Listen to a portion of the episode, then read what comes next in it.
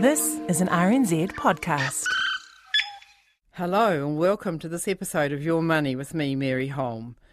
Thanks for taking just a few minutes to listen in while Jesse Mulligan and I talk through some useful ideas about how to make your money work better for you. Just remember, though, this is guidance. Final decisions are up to you. Over to Jesse. Let's talk to Mary Holm now, personal finance expert. Hi. Hi, Jesse. How's it going? Two things I wanted to say to you before we get on to it. good. One, that I love that song, They Dance Alone, the Sting song. You that did, you played. yeah. Yeah, I think it Sting's.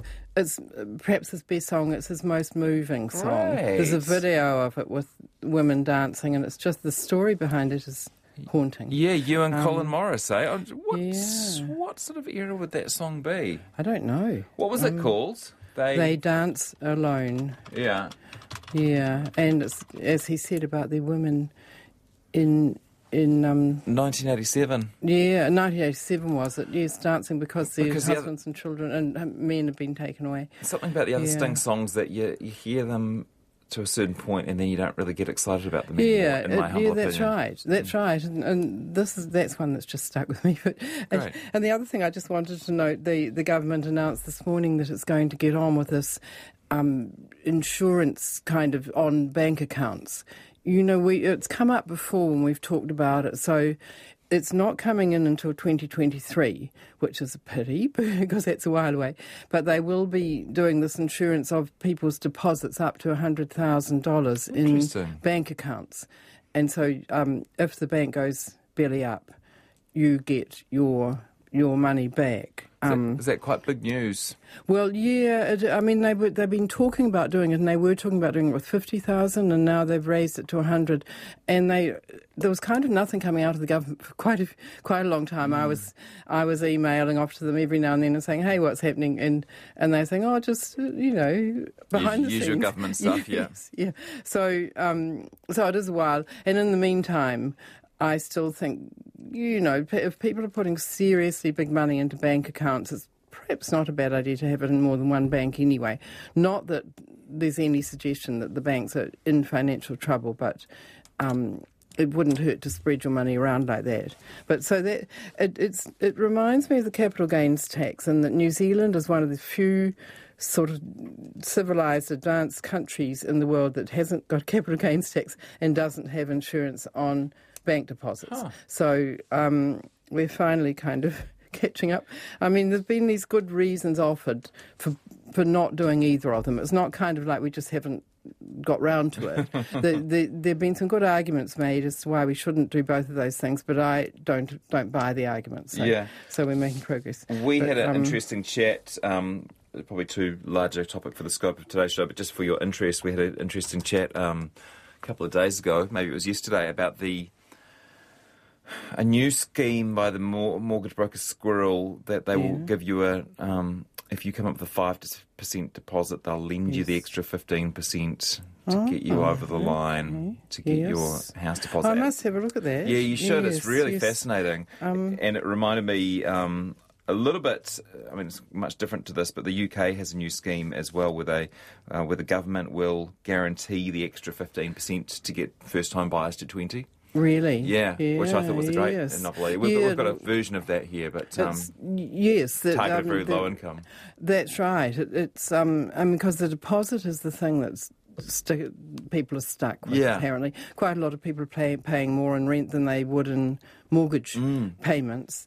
Um, but they just can't get the deposit together. Yeah, we could talk about that more another time, actually, because it's a good topic. Parents helping out in many different ways, Hmm. and yeah, yeah, I'm getting some letters for my Herald column about that. Yeah. But meanwhile, Bernie Madoff died last week, and it brought back all these memories he. He's the one who, the American who, who ran the biggest Ponzi scheme in history. Um, a Ponzi scheme is where you have investors putting money in, and and then they they seem to be making really good returns. So more and more investors put money in, and when someone wants their money out, the person running the scheme is actually just giving them the money that new investors have put in. That's pretty in, clever. in other words, they're not making the returns they say they're making. Yeah. Um, with Bernie Madoff, it was really interesting because he was saying that he was making about 10% on on people's money. Now, that's not huge. That's not astounding money. Mm. Um, in, in fact, there have been quite He was few... telling them that he was yes, returning 10%. telling yeah. the world that, they, Mm. that people were getting 10%. Um, and, and there have been quite a few periods in the share market where there have been average returns of 10% over, you know, five or 10 years at times. Um, the thing was that he it was this kind of steady return of right around 10%. And, and the people who have looked back at what was going on said that should have been a warning to everybody. You don't get returns that high that are steady. you don't get, Yeah. you know, 10, 9.8, 10.6, that sort of thing. If you average 10, it means you're in a high risk investment and it probably means you'll have negative returns some years and mm. 20% other years. But, and then, and then meanwhile, so Bernie was in the news for dying in prison. He was imprisoned for 150 years and he was already uh, in the 70s, I think, when he went to prison. So it was, you know, very obvious what was going to happen there. And he just died. And meanwhile, in late February, David Ross, who's kind of New Zealand's version of Bernie, I was just thinking as I was driving, and I should have a look actually at the amount of money he ripped off per head of New Zealand's population, see, see how it compares with Yeah. Bernie. But um, in late February, he was released from prison. He was released early. Um, he had ripped. He had people thought before his whole Ponzi empire co- collapsed that they had four hundred and fifty million dollars in there, and in the end they got out twenty four million. You know, so it was. Um, or is that Bernie Madoff's number? No, no, that must be that must be Uh, David we- Ross's number. Yeah, Yes, we did. yes, um, yes. For people who are interested, we yeah. did a, uh, a a longer interview about his schemes in uh, in our crimes segment end of last year. You can look it up. Oh, I must. The figure I have here, jailed in 2013 for 10 years after the Ponzi scheme collapsed, he owed, owed investors about 115 million. Okay, yes. At one point, it was look. The numbers are actually all over the place. Yeah. And um, one of the interesting things about David Ross was they went back to the people who had got their money out before it collapsed, and got extra out because they thought, you know, so they let's say they had put in fifty thousand and they got hundred thousand out because he was supposedly making these fantastic returns, um, and and the liquidators went back and said, hey, you should give back the fifty, the profits you made. You can keep the money you put in.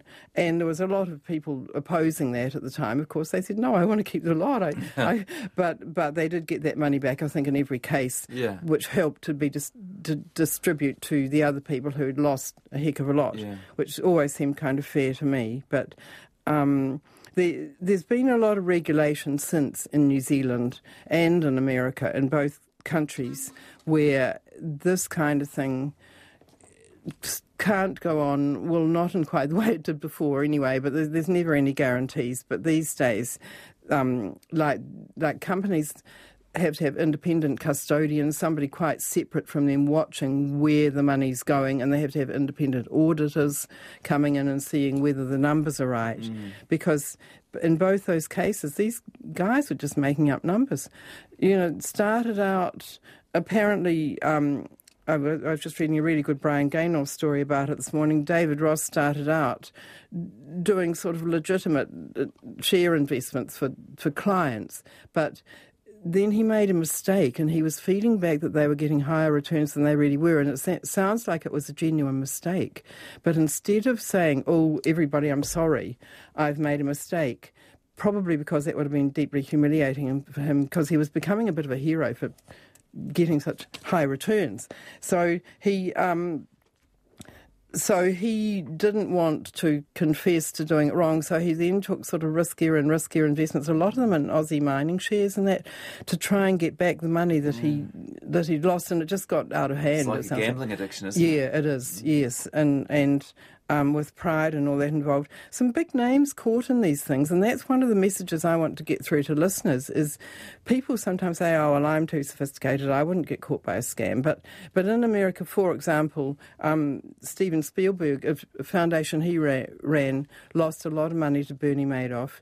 Now Spielberg might not be a, a financial whiz, but he's a pretty bright guy, and you'd think he'd have had pretty Yeah.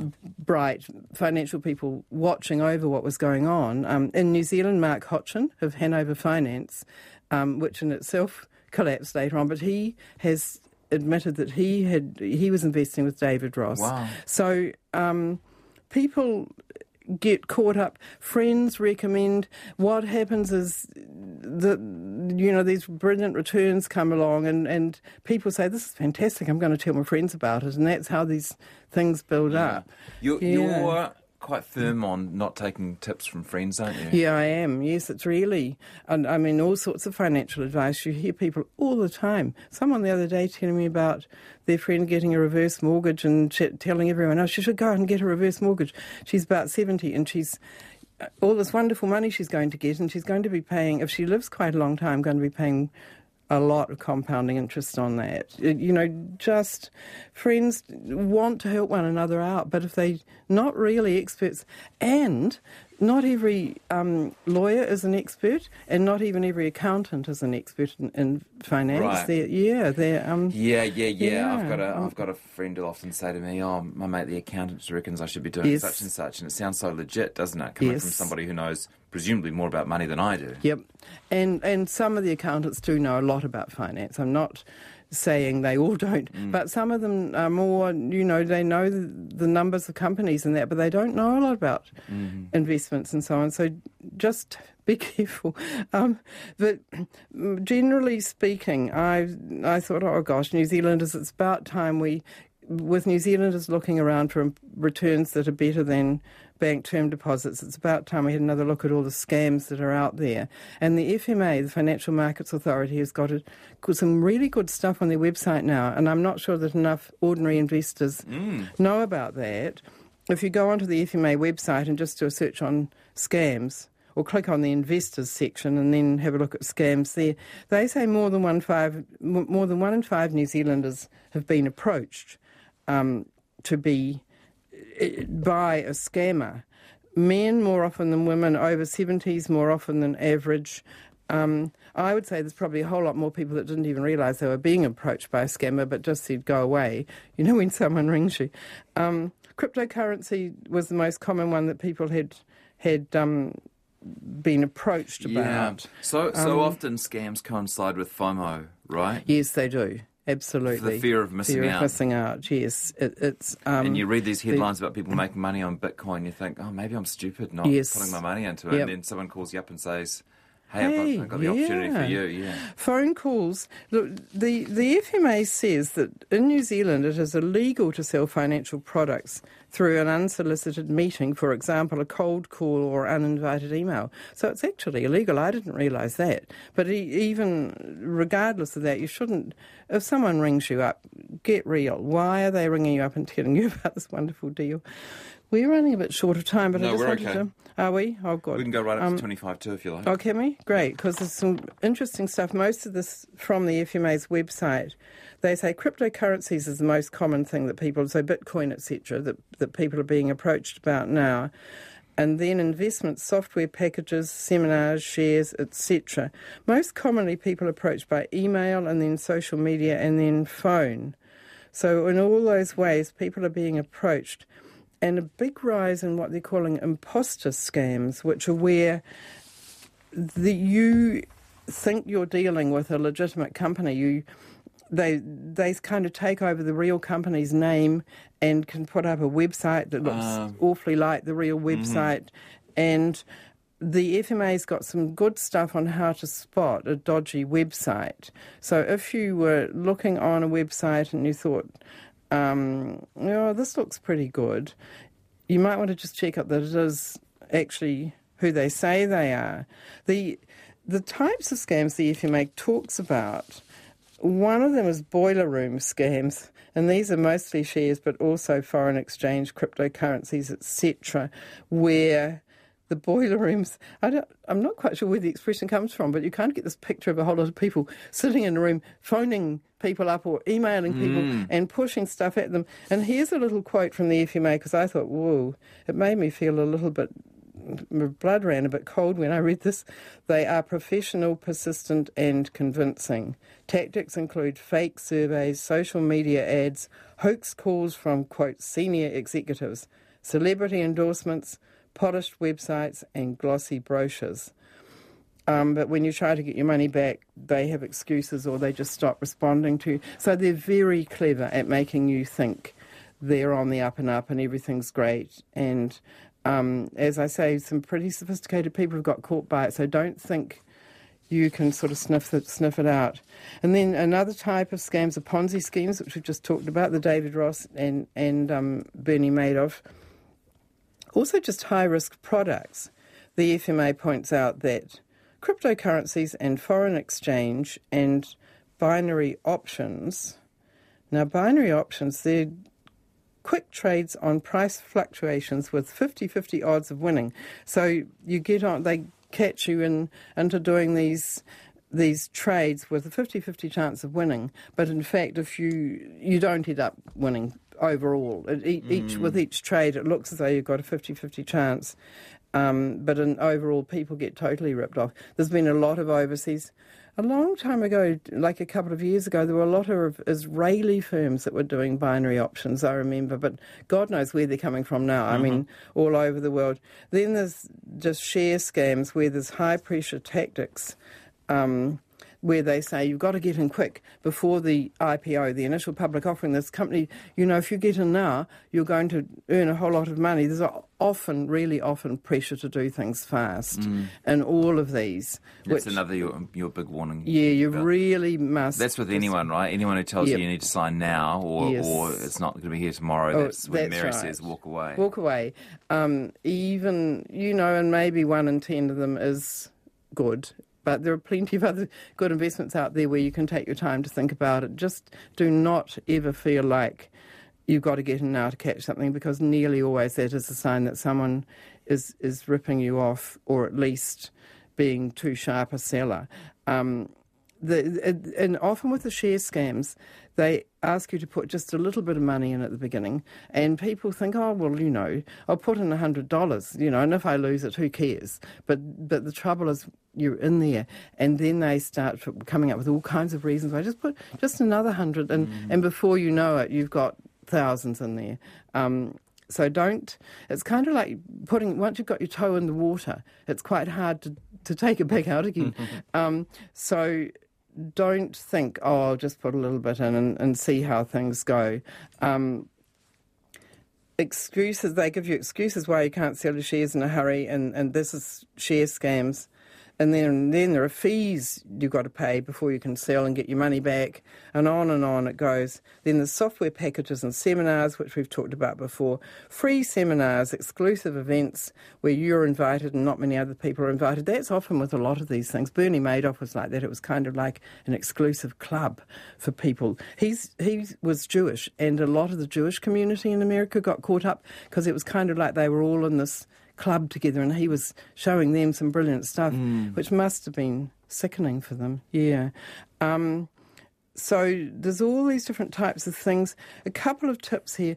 If you're wondering about something, a, a really easy thing to do before you do anything else is Google the name of the company or and and the word scam or or the name of the company and the word warning or the name of the company and the mm. word reviews Although be careful of reviews because there can be fake reviews on there to make it look good. But if you just do that, I, so often I've found, uh, oh, this is interesting. Up, up comes some stuff saying, no, no, stay away from this. Yeah, I see the um, FMA has a running list of uh, yes, uh, current warnings. It does. Mm. It does, yes. And so you can always go there. If you just Googled, um, the name of the firm and warning up would come the FMA's warning among others. Listen to some yes. of the latest ones. Aotearoa Green Sustainable Co-op. That sounds good, doesn't it? It does. Yes. Uh, Cash Forex Group. They sound like they know what they're doing. Yes.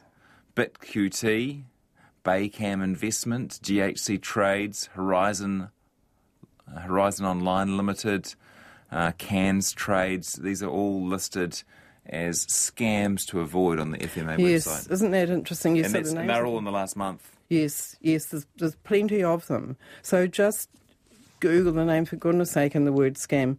Um, don't have anything to do with anything that's not based in New Zealand because the FMA and the others, are, the Commerce Commission and others are security, there are other people also um, in government trying to help people with scams, but the minute you say it was offshore, they say sorry. Because what can the New Zealand government do actually? Go into another country and they might go to the to the American government or the. I mean, quite often it's an exotic country, mm. an unusual one. Go to that government and say, hey, one of our citizens has been ripped off, and typically that government will say, well, we're terribly sorry, we can't do anything about it. You know, just don't don't mess with offshore. Um, and the FMA also says use a licensed or registered financial service provider because they've got to then, if they're registered in New Zealand, they've got to be um, have a physical address. And one thing I saw, which was quite an interesting tip, if you've got a physical address in New Zealand, or actually anywhere in the world, go on Google Maps and have a look at the satellite picture of the building that they're saying it's based yeah. Just that that won't necessarily, you know, it could be a big flash building. It doesn't necessarily tell you anything, but it might if it turns out to be somebody's backyard. Uh-huh. Um, but I wouldn't even be going that far. I'd be you're smelling danger before you're you're checking all this out. If you think you have been scammed, um, the FMA has also got some help for what you can do, but don't feel too comforted by that because quite often, even if it's a New Zealand based firm, you don't get your money back or you certainly don't get it all back. So just be careful, people. Oh, and one final thing if you've been scammed, don't respond to ads. And, and, if you're Googling the company, up will come a website that says, we'll help you get your money back from, from Fred Bloggs uh, cryptocurrency. And you've always, always got to put some money into them first.